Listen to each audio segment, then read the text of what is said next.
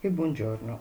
Eh, sono Silvia Blezza Piccherle e volevo proporvi alcune eh, riflessioni eh, di eh, scrittrici e scrittori contemporanei di qualità in merito a quella che è una domanda che mi sono posta nel PDF che ho eh, inserito all'interno del mio sito. La domanda è a che cosa serve la letteratura per l'infanzia e l'adolescenza?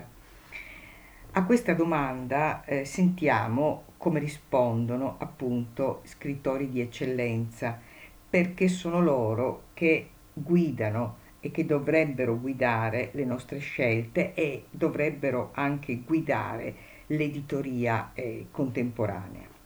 Allora, partiamo con Angela Nanetti che dice queste parole che vi leggerò fra poco mh, nell'ambito di un'intervista concessa ad una mia laureanda il 13 aprile 2020. Sono passati 22 anni, però le sue parole vanno al cuore di come quelle successive degli altri vanno al cuore di quella che è l'essenza della vera letteratura per l'infanzia. Ancora oggi, dice Angela Nanetti, quando mi capita di lavorare con dei bambini, mi sento chiedere da loro quale messaggio abbia voluto lanciare con un mio libro. Ma io non voglio lanciare dei messaggi, no, nel modo più assoluto, come non ritengo debba essere utile la letteratura in generale. L'utilità dipende dal lettore, è legata all'uso che il lettore fa del libro, alle risposte che trova o che non trova Credo che ormai sia già superata l'idea che la letteratura debba essere pedagogica, cioè istruttiva, anche perché non sarebbe letteratura. Orbene nel 2020 Angela Lanetti diceva che credeva fosse già superata l'idea di una letteratura che insegna e dopo 22 anni, guardando a quello che invece sta accadendo nell'editoria, possiamo dire che tutto ciò non solo non è avvenuto, ma purtroppo sta peggiorando in chiave istruttivo-educativa. Vediamo come risponde alla domanda a che cosa serve la letteratura lo scrittore Roberto Piumini, sempre nel 2020, sempre in questa intervista concessa una mia laureata. La letteratura, dice Piumini, serve perché produce lettura e la lettura è un'esperienza creativa intrinsecamente più generosa della stessa scrittura, è un'espansione. Da un simbolo, da un segno del pensiero, il lettore interpella se stesso, la sua affettività, le sue qualità e ricostruisce una natura, un mondo. Ecco il concetto chiave, mi sembra, di Piumini è quello è che la letteratura serva per interpellare il piccolo e giovane lettore, per stimolarlo a livello di pensieri, di emozioni, di stati d'animo, una letteratura che interpella, che stimola.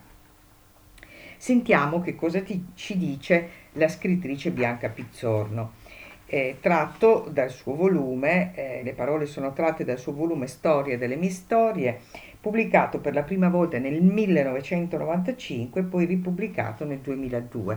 Pensate quanti anni sono passati, eppure queste idee di Bianca Pizzorno collimano, sono in linea con quelle eh, viste di Angela Nannetti, di Roberto Piumini e vanno all'essenza e al cuore della letteratura eh, per l'infanzia di qualità.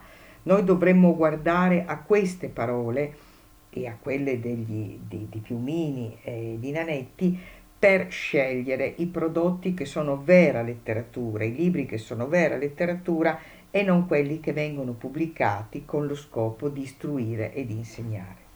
Ci dice, scrive così Bianca Pizzorno, la mia pedagogia di scrittrice, se c'è, va intesa nel senso stretto etimologico, quello di condurre il bambino, di camminare al suo fianco tenendolo per mano, di condurlo per il mondo, parlando con lui del mondo, regalandogli la mia esperienza e accettando il dono della sua che non vale di meno solo perché è più breve.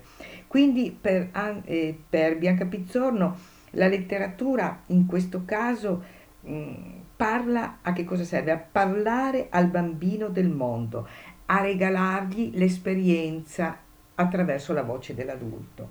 Ma continua Bianca Pizzorno, noi Tusitala raccontiamo con l'unica preoccupazione dello charme, dell'incanto della storia e della parola. Cerchiamo non di proporre modelli ideali, ma di imitare il vero dell'esperienza, delle passioni e dei desideri dei bambini. Quindi vedete anche qui la lettera, l'importanza che la letteratura racconti con belle parole, che non proponga modelli, che non insegni, ma che racconti le esperienze di vita. Ecco, anche qui mi sembra che con parole diverse eh, Bianca Pizzone sia in linea con quanto hanno detto gli colleghi precedenti. E chiudiamo questa carellata con le parole di una grandissima editrice, innovatrice, Rosellina Archinto, grande donna che ha rivoluzionato il mondo in positivo, il mondo dell'editoria italiana negli anni 70, che dovrebbe essere un faro a cui dovrebbero guardare tutti gli editori contemporanei, proprio per la sua grande capacità di saper proporre eh, libri albi illustrati di alta eh, letteratura ai bambini e ai ragazzi. Parlando dell'albo illustrato che rabbia di Mireille Dallancet, eh, Rosellina Archinto dice così: Questo ed altri libri sulle emozioni non hanno però alcuna funzione terapeutica, in quanto l'obiettivo di questi albi illustrati non è quello di curare squilibri emotivi attraverso una mediazione dell'adulto. Io ho sempre pensato che un albo illustrato dovesse solo divertire il bambino, rallegrarlo e lanciargli degli stimoli. Io non scelgo un libro pensando, ad esempio, di aiutarlo a risolvere il suo problema della paura del buio. Non sono affatto convinta della funzione terapeutica del libro, però ammetto che in alcuni casi può servire indirettamente anche a questo, sebbene esso sia nato solo per divertire e per interessare il bambino, per dargli felicità e serenità. Vedete che parole illuminanti. Quindi Roslina Archinto rifiuta la funzione terapeutica dell'albo illustrato e, e, l'albo illustrato non dovrebbe risolvere problemi, quindi vi invito a guardare con criticità una gran parte dell'editoria che propone albi illustrati per alfabetizzare emotivamente, fiabe per risolvere problemi emotivi o per eh, rielaborare le emozioni. Ecco, mh, l'albo illustrato di qualità ehm, nel suo significato più profondo, intrinseco di letteratura per l'infanzia, questo non lo dovrebbe fare e se lo troviamo nell'editoria forse c'è qualcosa che non va, forse dovremmo scremare e selezionare.